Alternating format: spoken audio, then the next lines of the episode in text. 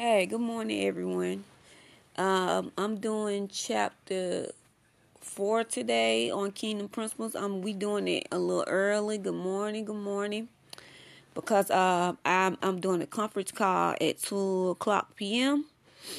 Um, it's gonna be on relationships, uh, relationships as far as friendships, um, romance relationship, just relationships. Period um, and it starts at 2 p.m. But in order to get in into the conference, I need your email. So you have to send your email address to booksmoothtina at gmail.com. Booksmoothtina at gmail.com. And then I can give you your free access code and the free call number that you call in on, and then you can enter at 2 p.m. So I'm just inviting y'all in case y'all do hear this. Um, I love you guys. I uh, hope you guys are having a great day. Um, I'm about to get right into it. Chapter 4 of Kingdom Principles.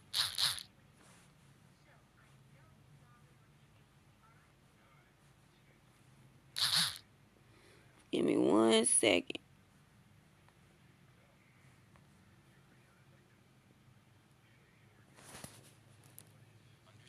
the kingdom concept of kings. In recent times, it has been a popular notion to celebrate the opposition against monarchies, and many have even suggested the eradication of the concept of monarchies from our so called modern or postmodern world. Popular uprisings against the remaining monarchies in the name of the pursuit of democracy have become the craze of today's self proclaimed freedom fighters. In some cases, it may be justifiable. In many of the instances cited, these kingdoms are filled with contradictions, abuse, oppression, social extremes, and dictatorial administrations. However, it must also be noted that many of the democracies in our world today are also plagued with the same defects and shortcomings.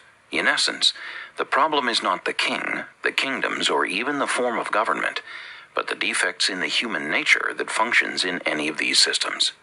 Yet the kingdom concept is the only one presented, preached, promoted, taught, and established by Jesus Christ throughout his ministry. His proposed solution to mankind's problems on the earth is the establishment of the kingdom of heaven in the earth. As a matter of fact, the message of the Bible, and, more specifically, the focus of Jesus, was not a religion, or for that matter, any of the many subjects we have magnified and many have preached as the gospel or good news to the world. For instance, Jesus never preached as a priority public message subjects like faith, prosperity, giving, deliverance, or even his death on the cross or resurrection as the gospel. But he repeatedly promoted and declared the kingdom of God and heaven as his principal message. I am well aware that what I just said may be cause for much reaction, mental conflict, and religious resistance but I would encourage you to search and research the four Gospels for yourself and discover this surprising reality. Jesus also indicated that this message of the kingdom would be his disciples' message to their world. Jesus' message of the kingdom was foreshadowed in the Old Testament centuries before he was born in Bethlehem. Here are two examples. The first one indicates God's motivation for delivering the slave clans of Israel from Egyptian oppression. Now, obey me fully and keep my covenant, then out of all nations you will be my treasured possession. Although the whole earth is mine, you will be for me a kingdom of priests and a holy nation. These are the words you are to speak to the Israelites. Exodus 19 5 and 6. In the second example, we see the Old Testament messianic promise declared by the prophet Isaiah, strongly indicating the governmental aspects of the kingdom mandate. For unto us a child is born, to us a son is given, and the government will be on his shoulders, and he will be called Wonderful Counselor, Mighty God, Everlasting Father, Prince of Peace. Of the increase of his government and peace there will be no end. He will reign on David's throne and over his kingdom, establishing and upholding it with justice and righteousness from that time on and forever. The zeal of the Lord Almighty will accomplish this. Isaiah 9, 6 and 7. Jesus' message was clearly kingdom focused and not religiously motivated. From that time on, Jesus began to preach, Repent, for the kingdom of heaven is near. Matthew 4:17. Jesus went throughout Galilee, teaching in their synagogues, preaching the good news of the kingdom, and healing every disease and sickness among the people. Matthew 4:23. Blessed are the poor in spirit, for theirs is the kingdom of heaven. Blessed are those who mourn, for they will be comforted. Matthew 5:3 and 4. For I tell you that unless your righteousness surpasses that of the Pharisees and the teachers of the law, you will certainly not enter the kingdom of heaven. Matthew 5:20. Our Father in heaven, hallowed be your name.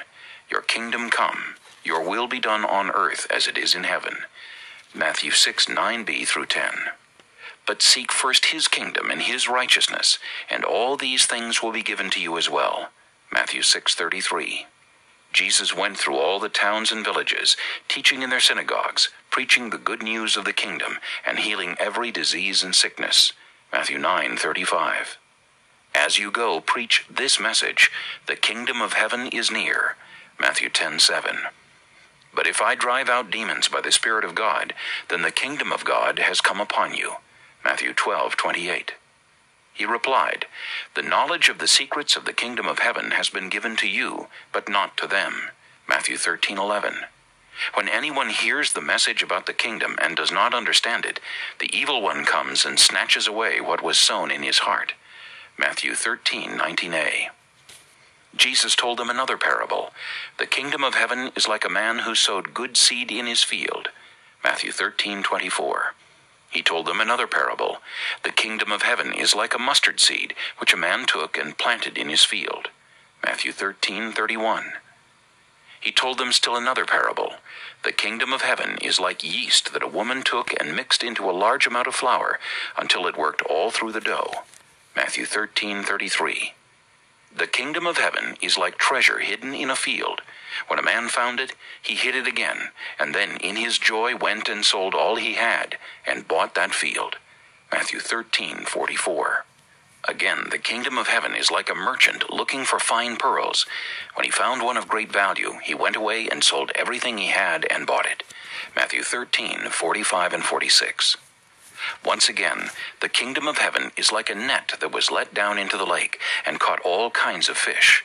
Matthew 13:47. I will give you the keys of the kingdom of heaven. Whatever you bind on earth will be bound in heaven, and whatever you loose on earth will be loosed in heaven. Matthew 16:19. I tell you the truth, some who are standing here will not taste death before they see the Son of Man coming in his kingdom. Matthew 16:28. And he said, I tell you the truth, unless you change and become like little children, you will never enter the kingdom of heaven. Therefore, whoever humbles himself like this child is the greatest in the kingdom of heaven. Matthew 18, 3 and 4. Therefore, the kingdom of heaven is like a king who wanted to settle accounts with his servants. Matthew 18, 23. For the kingdom of heaven is like a landowner who went out early in the morning to hire men to work in his vineyard. Matthew 21. Jesus said to them, I tell you the truth, the tax collectors and the prostitutes are entering the kingdom of God ahead of you. Matthew 21, 31b. The kingdom of heaven is like a king who prepared a wedding banquet for his son. He sent his servants to those who had been invited to the banquet to tell them to come, but they refused to come. Matthew 22, 2 and 3. Woe to you, teachers of the law and Pharisees, you hypocrites! You shut the kingdom of heaven in men's faces. You yourselves do not enter, nor will you let those enter who are trying to. Matthew 23:13. And this gospel of the kingdom will be preached in the whole world as a testimony to all nations, and then the end will come. Matthew 24:14. Then the king will say to those on his right, Come, you who are blessed by my Father, take your inheritance, the kingdom prepared for you since the creation of the world. Matthew 25:34. After this, Jesus traveled about from one town and village to another, proclaiming the good news of the kingdom of God. Luke 8 1. And he sent them out to preach the kingdom of God and to heal the sick. Luke 9 2. Then he took them with him, and they withdrew by themselves to a town called Bethsaida. But the crowds learned about it and followed him. He welcomed them and spoke to them about the kingdom of God and healed those who needed healing. Luke 9, 10b through 11. I tell you the truth, some who are standing here will not taste death before they see the kingdom of God. Luke 9:27. Do not be afraid, little flock, for your Father has been pleased to give you the kingdom. Luke 12:32. And I confer on you a kingdom, just as my Father conferred one on me. Luke 22:29. Jesus said, "My kingdom is not of this world. If it were, my servants would fight to prevent my arrest by the Jews." But now my kingdom is from another place. John 18:36. You are a king then, said Pilate. Jesus answered, You are right in saying I am a king. In fact, for this reason I was born, and for this I came into the world, to testify to the truth. Everyone on the side of truth listens to me. John 18:37.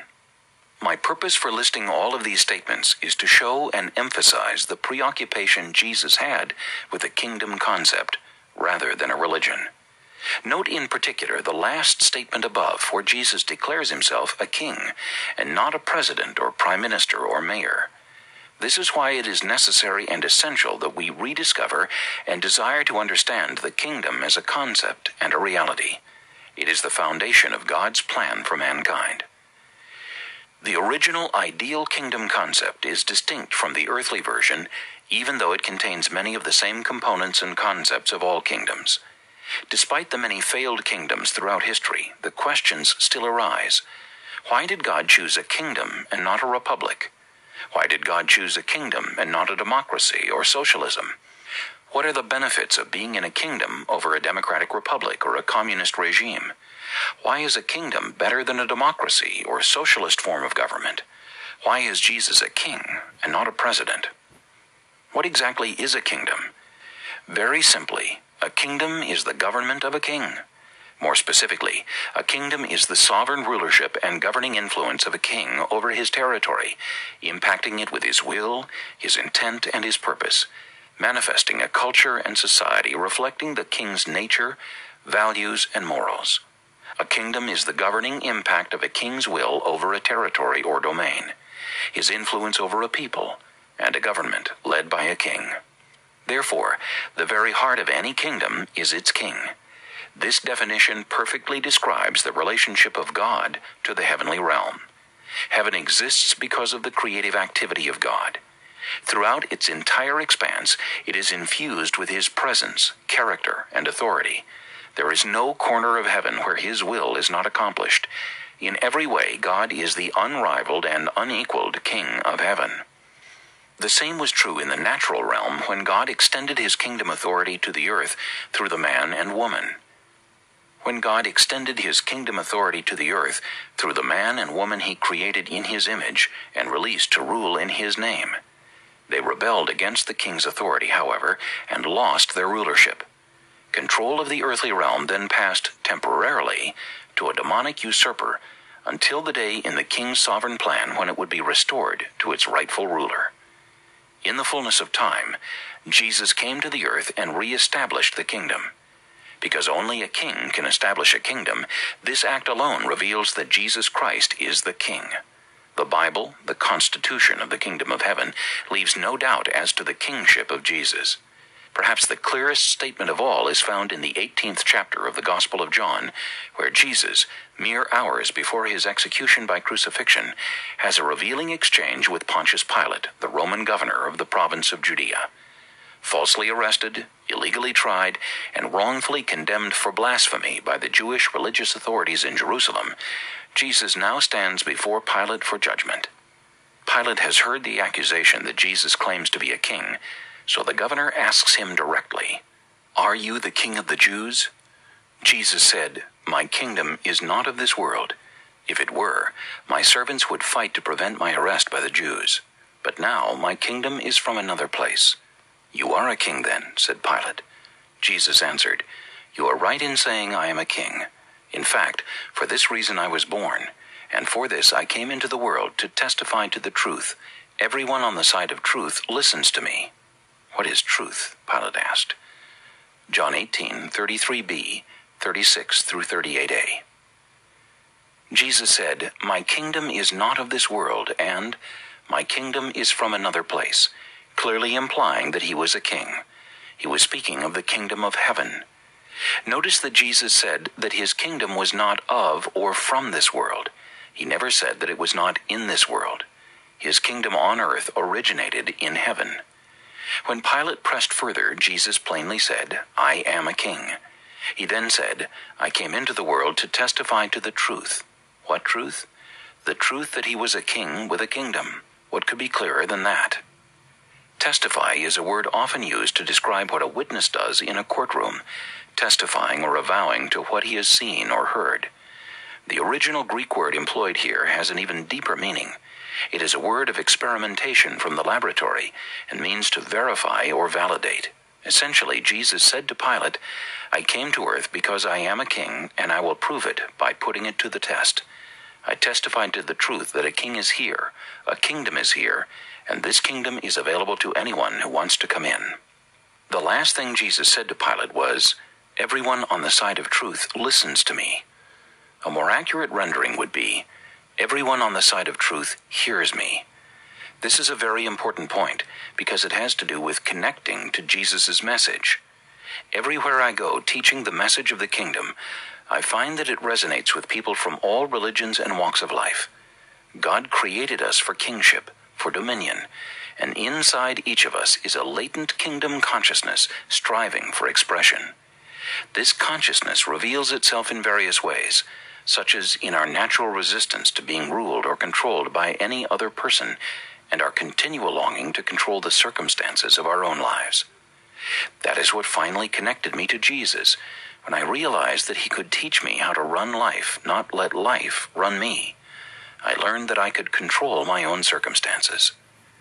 The search for power is a natural human drive. We all seek power over things and over circumstances. That is what the kingdom of heaven promises. Jesus said, I will testify to the truth of the kingdom, and when you hear me, you will believe it. You will connect with what I have to say because it will resonate with the kingdom consciousness that is already in you. We connect with the kingdom message because it addresses the most deep seated longing of our heart, our longing to be kings. While it is natural to desire power over things and circumstances, desiring power over people is another matter. Seeking to influence people, public opinion, and public policy through kingdom principles is always appropriate but pursuing despotic power over other people for personal gain at their expense is a corruption of our natural quest for power. Desiring to control our own life is one thing, desiring to control others' lives is another. The king is central to his kingdom. If we were created for kingship, and if Jesus came to earth to restore the kingship we lost, and if we want to be prepared to resume our rightful place as kings, then we had better learn what it means to be a king and how a king relates to his kingdom. This is important both for teaching us how to think, speak, and behave like rulers, and for teaching us how to relate properly to God, our high king. A true king is not a dictator. The first thing we need to understand is that a king is the central component of his kingdom. A king embodies the essence of his kingdom. The kingdom is the king. Without the king, there is no kingdom. The land and the people may still be there, but unless they are ruled by a king, they are not in a kingdom. This is one primary distinction between a kingdom and a democratic state. In a democracy, the country's leader, whether called a president or a prime minister or whatever, is not the center of the government. The Constitution is. Presidents and prime ministers change every few years, but the Constitution provides continuity of law and government. In a kingdom, the king is the Constitution. His word is the law. His word is the government. Second, a king is the ultimate and only source of authority in his kingdom. In the kingdom of heaven, the authority of God, the king, is exclusive and absolute. His word is law, and his will is carried out even to the farthest reaches of his realm. And God's realm is infinite. The sole and absolute authority of the king is what distinguishes the kingdom of heaven from religion. Religious people give lip service to God's kingship, but then turn around and debate, question, and even amend his laws. For example, the king says that homosexual behavior is an abomination. See Leviticus 18:22. Yet a gathering of bishops who supposedly honor the king's law install an openly and actively homosexual priest as an archbishop. In the kingdom, the king's word is law. It is not open to debate, discussion, challenge, or amendment. While this may seem restrictive or even despotic to someone raised in a democratic environment, in many ways it actually relieves a lot of pressure. If you are under the king and someone asks you, What do you think about so and so? you can defer to the king's authority. What I think does not matter. I am bound to follow my king, and my king says this, or I agree with my king, and this is what he says. In a democracy, political leaders campaign, negotiate, compromise, and consult committees in an effort to reach a consensus for establishing law and policy. In a kingdom, the king speaks, and that's it. No debate or question. The authority of the king is like the slogan that began circulating years ago God said it, I believe it, and that settles it. Even better is the variation God said it, and that settles it, whether I believe it or not. Jesus demonstrated this kingly authority when he said numerous times, You have heard, but I tell you. See Matthew 5, 21 and 22, 27 and 28, 33 and 34, 38 and 39, 43 and 44 emphasis added. The biblical account of this occasion records When Jesus had finished saying these things, the crowds were amazed at his teaching, because he taught as one who had authority, and not as their teachers of the law. Matthew 7 28 and 29, emphasis added. Jesus spoke and taught on his own authority. He did not rely on the thoughts, ideas, interpretations, or traditions of others. Why? Because he was a king whose authority was independent and sovereign. This leads to a third point to understand about a king. The sovereignty of a king is inherent in his royal authority. The people do not make a king sovereign, he is born sovereign. Jesus told Pilate that he was born a king. He did not receive his kingship or his sovereignty from the hand of men. Sovereignty means freedom from external control. As sovereign, a king is free to do as he pleases with no accountability to anyone else in the kingdom.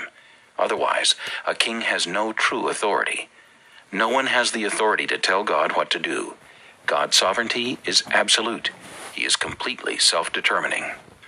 14 Characteristics of a King A king is distinct both from a democratically elected leader, such as a president or prime minister, as well as from a dictator in a totalitarian state. Following are 14 characteristics of a king that clarify that distinction. 1. A king is never voted into power. His power is inherent from birth. Democratic leaders are elected to power. Totalitarian dictators seize power, but a king is born into power. 2. A king is king by birthright. His kingship is not conferred by men. Elected leaders rule by the will of the people. Dictators rule through fear, repression, and coercion. A king rules because he is born to it. Jesus Christ was born a king. We do not make him king. All we can do is acknowledge that he is king. A king cannot be voted out of power. Because the kingdom is his by birth, a king rules for life. A president is voted out of office or departs due to term limits. A dictator may be brought down by a coup d'etat or popular uprising. Kingship, however, is a lifelong office. A human king may be dethroned by force or revolution, but he can never be voted out. The King of Heaven reigns by sovereign right of creation. He will never be voted out of power, nor will he ever be dethroned. Lucifer tried and failed. Human empires have tried and failed and then fallen themselves, as is the destiny of all regimes that challenge his sovereignty. He was king before this world began, and he will still be king after it is passed away. In fact, Scripture makes this bold declaration the kingdom of the world has become the kingdom of our Lord and of his Christ, and he will reign forever and ever. Revelation 11:15b. No act either of man on earth or of the spiritual powers of darkness will ever remove the King of heaven from his throne. 4. A king's authority is absolute. That is why he is not a president or a prime minister. Presidents must consult Congress and prime ministers parliament. If the Prime Minister of the Bahamas makes a decision, the Senate can discuss it, the Parliament may attack it, the media may mutilate it, and he may change his mind. Dictators, on the other hand, while perhaps exercising absolute power for a time, possess no legitimate authority. This is why they must use force and repression to stay in power. But when a king speaks, he speaks with absolute authority, authority that is inherent to his kingship. 5. A king's word is law. Because a king's authority is absolute, his word is law. No one can countermand his orders, negate his pronouncements, set aside his decrees, or amend his statutes. David, an Israelite king who loved the King of Heaven with all his heart, had this to say about his king's law The law of the Lord is perfect, reviving the soul. The statutes of the Lord are trustworthy, making wise the simple.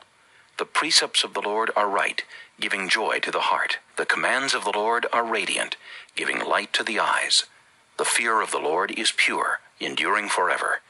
The ordinances of the Lord are sure and altogether righteous. By them is your servant warned. In keeping them there is great reward. Psalm 19, 7 through 9 and 11. The king's word is law. Great reward follows obedience. Disobedience brings severe penalties. 6. A king personally owns everything in his domain. Presidents and other elected leaders do not own their countries. They are citizens like everyone else. Dictators often act as though they own everything, but whatever they possess they acquire by fraud, theft, and corruption. A king, on the other hand, personally owns everything in his domain. In fact, a kingdom is the only form of government where the ruler owns everything and everyone. In the words of King David once again, the earth is the Lord's and everything in it, the world and all who live in it. Psalm 24 1. The King of Heaven himself declares, Every animal of the forest is mine, and the cattle on a thousand hills. Psalm 50:10. A king owns the people, the animals, the plants, the land, and the air around the land. He owns the value under the earth, the gold, the silver, the platinum, the diamonds, and so forth. He owns the soil and the seeds in the soil. A king owns everything in his territory. That is why he is called a lord. Lord means owner. We'll discuss more on this concept in the next chapter. 7. A king's decree is unchanging. In a democratic system, laws can be amended, revised, or revoked. Dictators change and even reverse their own decrees whenever it suits them. They renege on their word all the time. But a king's word is law. Once a king issues a decree, it cannot be changed. Daniel, a faithful, God fearing Jew in exile, was a high official in the court of Darius, a Medo Persian king.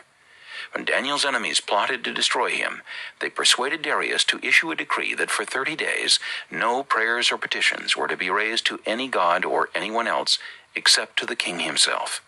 Violators would be thrown into a den of lions. This decree was a law of the Medes and Persians, which may not be revoked.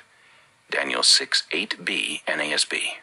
Catching Daniel in the act of praying to God in violation of the king's decree, as they knew they would, Daniel's enemies took him to the king. Darius was trapped. Even he could not revoke his own decree. The king spent a tormented, sleepless night while his trusted servant Daniel cooled his heels in the lion's den.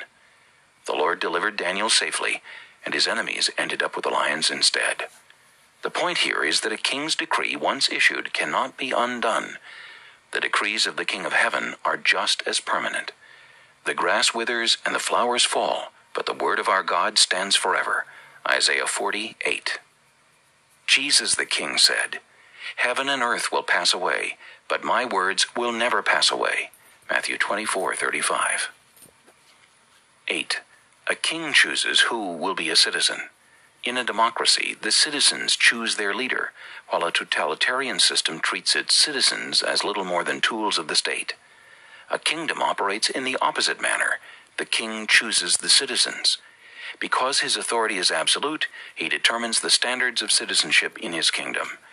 The people do not vote for the king, but in essence, he votes for them.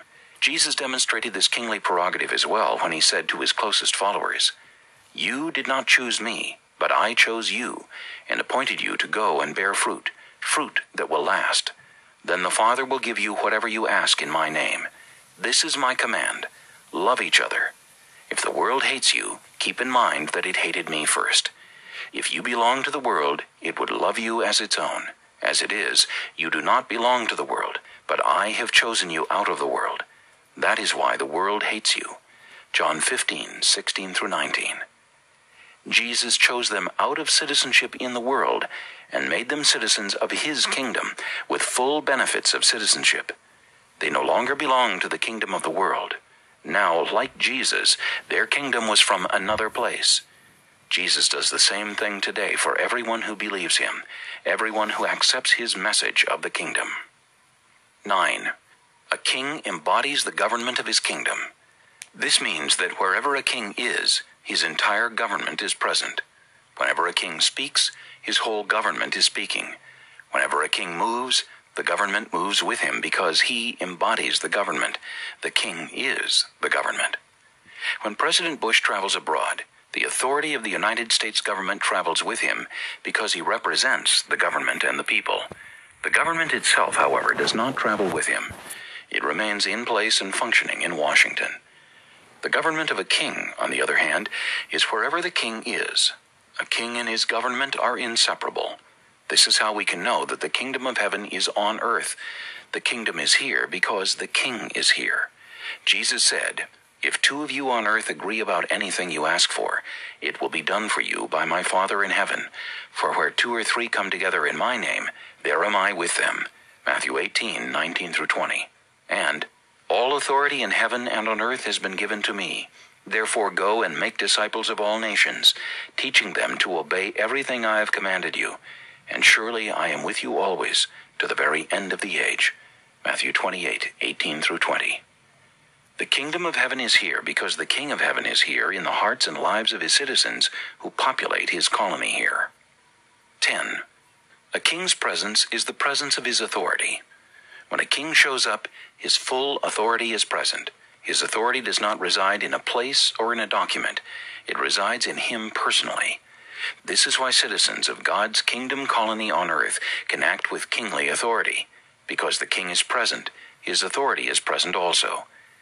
It was this present authority that Jesus had in mind when he said, I tell you the truth, whatever you bind on earth will be bound in heaven, and whatever you loose on earth will be loosed in heaven. Matthew 18:18. And I will do whatever you ask in my name, so that the Son may bring glory to the Father. You may ask me for anything in my name, and I will do it. John 14:13 and 14. Kingdom citizens may always exercise kingly authority because the king is always present with them. 11. A king's wealth is measured by his property. The larger and richer in resources a kingdom is, the wealthier the king, because the king owns everything in his kingdom. Dictators become wealthy by stealing from the people. Democratically elected leaders may or may not be personally wealthy, but they definitely do not own their country. This is one of the major distinctions between a king and other government leaders. Kings own everything in their domain by right of birth and kingship. As a matter of fact, property is so tied up with the king's identity that without it, a king is not a king. We will discuss this more thoroughly in chapter 6. Why is wealth so important in a kingdom? So the king can take care of his citizens. A righteous and benevolent king does not amass wealth for himself, but for the welfare of his citizens. This is why it is only in a kingdom where we truly find commonwealth. That is, the wealth is common to all the people. No kingdom is greater or richer than the kingdom of heaven, because it encompasses all that exists. And no king is wealthier than the king of heaven, because he owns everything everywhere in both the natural and supernatural realms. Consequently, no citizens of any government are more prosperous or have greater welfare than do citizens of the kingdom of heaven, because all the infinite wealth of that kingdom is their commonwealth. 12. A king's prosperity is measured by the status of his citizens. If the citizens are poor, the king is seen as a poor king. If the citizens are prosperous, however, the king is seen as a wealthy king. Wealthy citizens make a king proud. That is why it is important for a king to make sure his people prosper. Jesus never preached prosperity. Why not? Because prosperity is a matter of kingdom business. Anyone who becomes a citizen of the kingdom of heaven automatically prospers because the king of heaven is a wealthy king, the wealthiest of all. And he is also a righteous and benevolent king who is committed to the fullest and greatest welfare of his people. 13. A king's name is the essence of his authority. A king can delegate authority to anyone he pleases to act in his name or on his behalf. This is often done by issuing a king's letter, a royal edict signed by the king and bearing his official seal that authorizes the bearer to act on his authority. Anyone to whom the king's letter is presented must treat the bearer as if he were the king himself. Nehemiah, another exiled Jew who was a contemporary of Daniel, was cupbearer to the Persian king Artaxerxes. Hearing that Jerusalem had been destroyed, Nehemiah longed to go there and rebuild the city. When the king learned of Nehemiah's desire, he granted him permission to go. He also issued letters instructing the keeper of the king's forest to give Nehemiah all the material he required, and for the governors of the various provinces to grant him safe passage. Nehemiah carried the king's name and therefore his authority. See Nehemiah chapters 1 and 2. Citizens of the kingdom of heaven have the same privilege.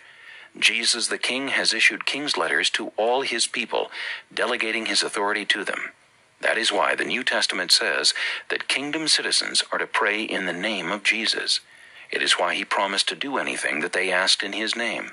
There is nothing religious or mysterious about this. It is simply a kingdom principle at work. The king's name carries the same authority as the king himself and all who carry his name can operate in his authority. 14. A king's citizenry represents his glory. Any conscientious king wants his citizens to be happy, prosperous, and content because their status and quality of life reflect on him.